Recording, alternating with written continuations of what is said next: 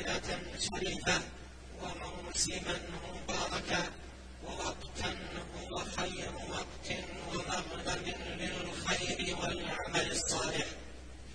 معاشر المؤمنين إنا نعيش هذه الأيام الأيام العشر الأول من شهر ذي الحجة وهي أيام مباركات وهي أيام مباركات.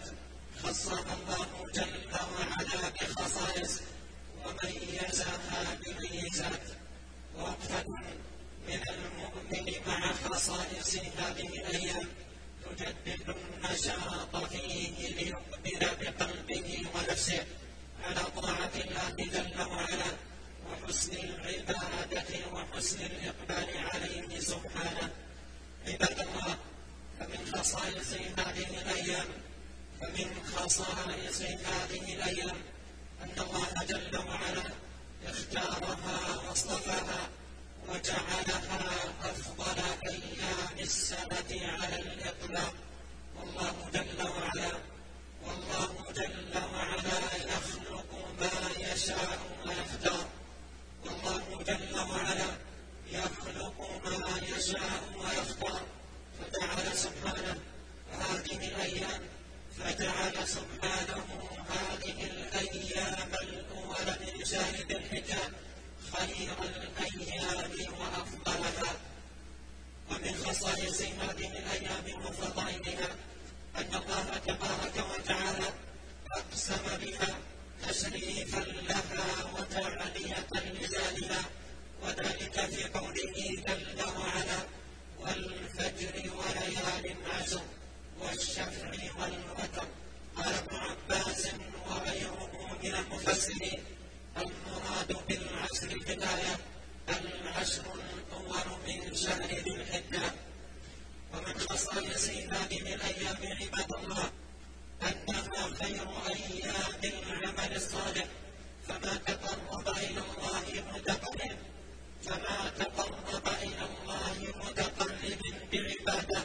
أفضل من التقرب إليه تبارك وتعالى. في هذه الأيام الشريفة الفاضلة. ففي صحيح البخاري عن ابن عباس رضي الله عنهما عن النبي صلى الله عليه وسلم قال ما من أيام العمل الصالح فيها أحب إلى الله.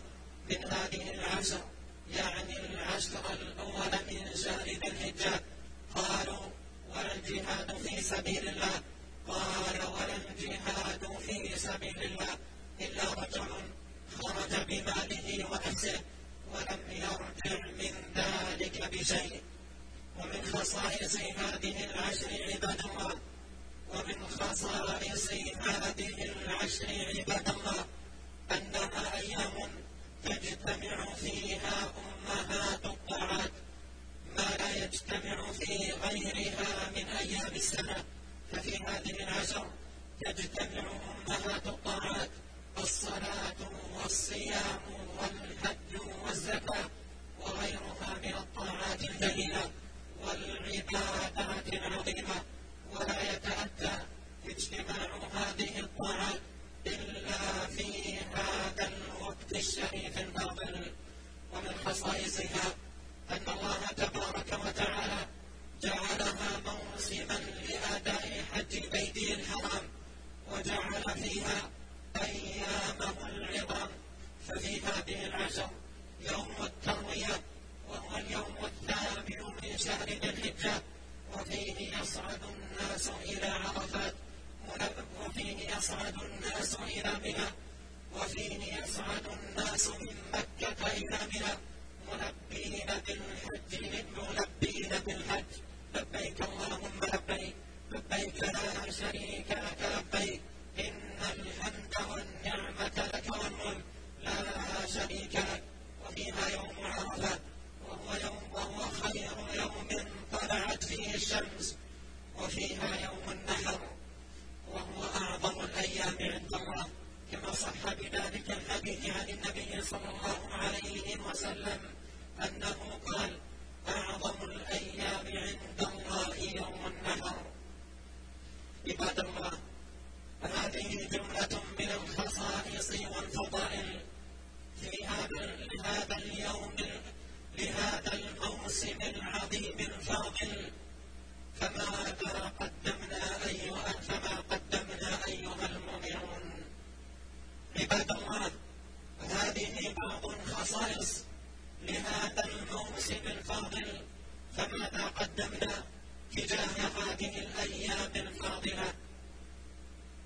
وحالنا مع هذه الأيام مماثلة لحالنا مع أيام السنة أدركنا عباد الله قيمة هذه الأيام وفضلها ومكانتها أم أنها وبقية أيام السنة سواء عباد الله هل تحركت قلوبنا في هذه الأيام توبة وإنابة إلى الله وإقبالا على طاعته أم هي ساكنة عباد الله لقد جرت عادة عادة تجار الدنيا ألا يفوت المواسم العظيمة. لقد جرت عادة تجار الدنيا ألا يفوت المواسم العظيمة بل يستعدون لها أتم استعداد بجلب البضائع وإحضار السلع وبذل الأوقات وبذل الجهود العظيمة. وهذا موسم رابح لتجارة الآخرة وحسن الإقبال على الله جل وعلا فما هي حالنا مع هذه الأيام. عباد الله إن ضعف إيمان الشخص إن ضعف إيمان الشخص وذنوبه المتراكمة تحرمه من الخيرات في أوقاتها. ولهذا عباد الله ينبغي علينا جميعا أن نغتنم ما بقي لنا من هذه العشر بالتوبة إلى الله عز وجل والجد والاجتهاد في العبادة وحسن الإقبال عليه وكثرة الدعاء والإكثار من ذكر الله جل وعلا. فإن هذه العشر موسم عظيم للإكثار من ذكر الله كما قال الله جل وعلا ويذكر اسم الله في أيام معلومات قال ابن عباس وغيره الأيام المعلومات هي الأيام العشر الأول من شهر ذي الحجة فينبغي علينا عباد الله أن نحفظ هذه الأوقات الفاضلة بكثرة الذكر لله جل وعلا وكثرة الدعاء والاستغفار وملازمة الطاعة والعبادة ولا سيما الفرائض. فالله جل وعلا يقول ما تقرب إلي عبدي بشيء أحب إلي مما افترضته عليه. ولهذا فمما ينبغي أن يعنى به المسلم في هذه العشر العناية بالصلوات الخمس في أوقاتها مبكرا إليها خاشعا خاضعا مطمئنا ذاكرا راجيا رحمة ربه جل وعلا خائفا من عذابه وإنا لنسأل الله عز وجل بأسمائه الحسنى وصفاته العليا أن يجعل هذه الأيام العشر لنا جميعا مغنما وأن يجعلها لنا جميعا إلى الخير مرتقا وسلما إنه تبارك وتعالى سميع الدعاء وهو أهل الرجاء وهو حسبنا ونعم الوكيل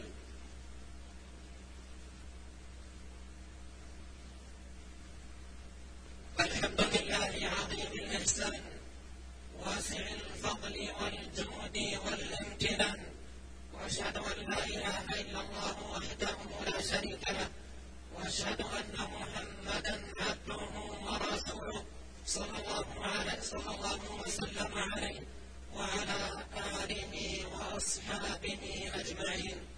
أما بعد عباد الله اتقوا الله تعالى وراقبوه في السر والعلانية والغيب والشهادة. مراقبة من يعلم أن ربه يسمعه ويراه عباد الله لقد جعل الله تبارك وتعالى خاتمة هذه العشر ونهاية أيامها عيدا للمسلمين. يفرحون فيه فرحة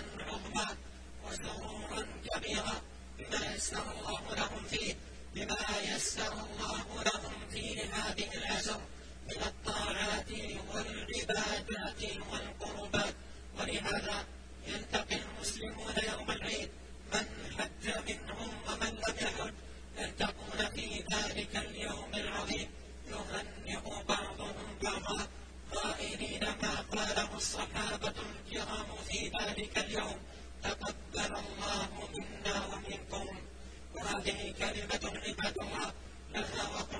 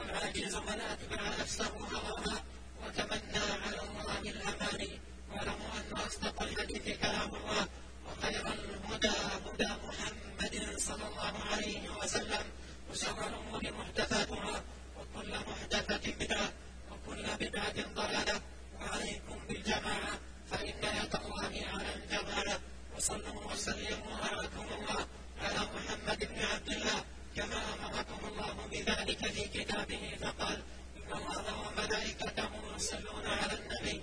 يا أيها الذين آمنوا صلوا عليه وسلموا تسليما.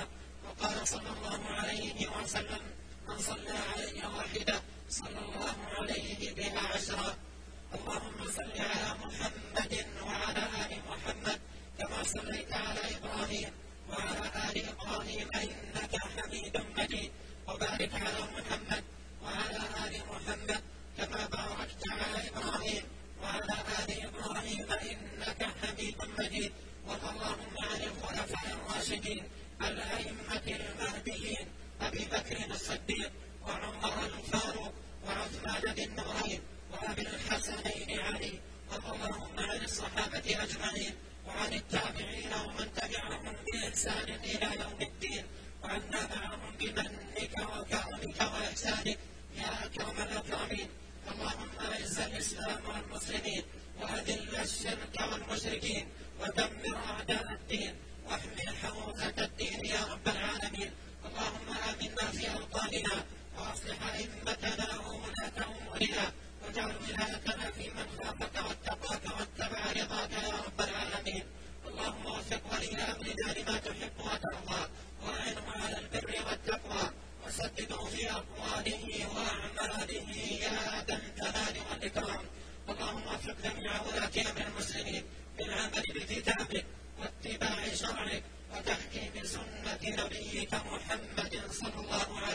وسلم. اللهم وآت نفوسنا تقواها زكها أنت خير من زكاها أنت وليها ومولاها. اللهم اصلح ذات بيننا وألف بين قلوبنا وأهدنا سبل السلام. وأخرجنا من الظلمات إلى النور. وبارك لنا في أسماعنا وأبصارنا وأزواجنا وذرياتنا وأموالنا وأوقاتنا. واجعلنا مباركين أينما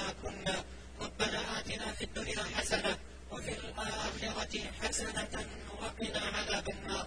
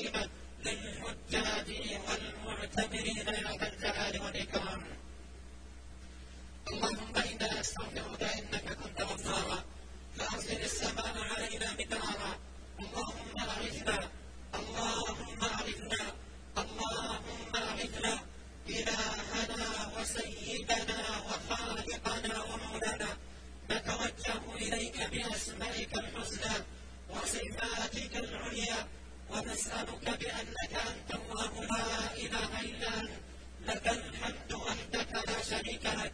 المنان بديع السماوات والأرض. يا ذا الجلال والإكرام.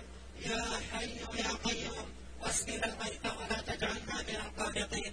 اللهم اسقنا الغيث ولا تجعلنا من اليائسين اللهم اسقنا وارثنا. اللهم أعطنا ولا تحرمنا. وزدنا ولا تنقصنا. وآثرنا ولا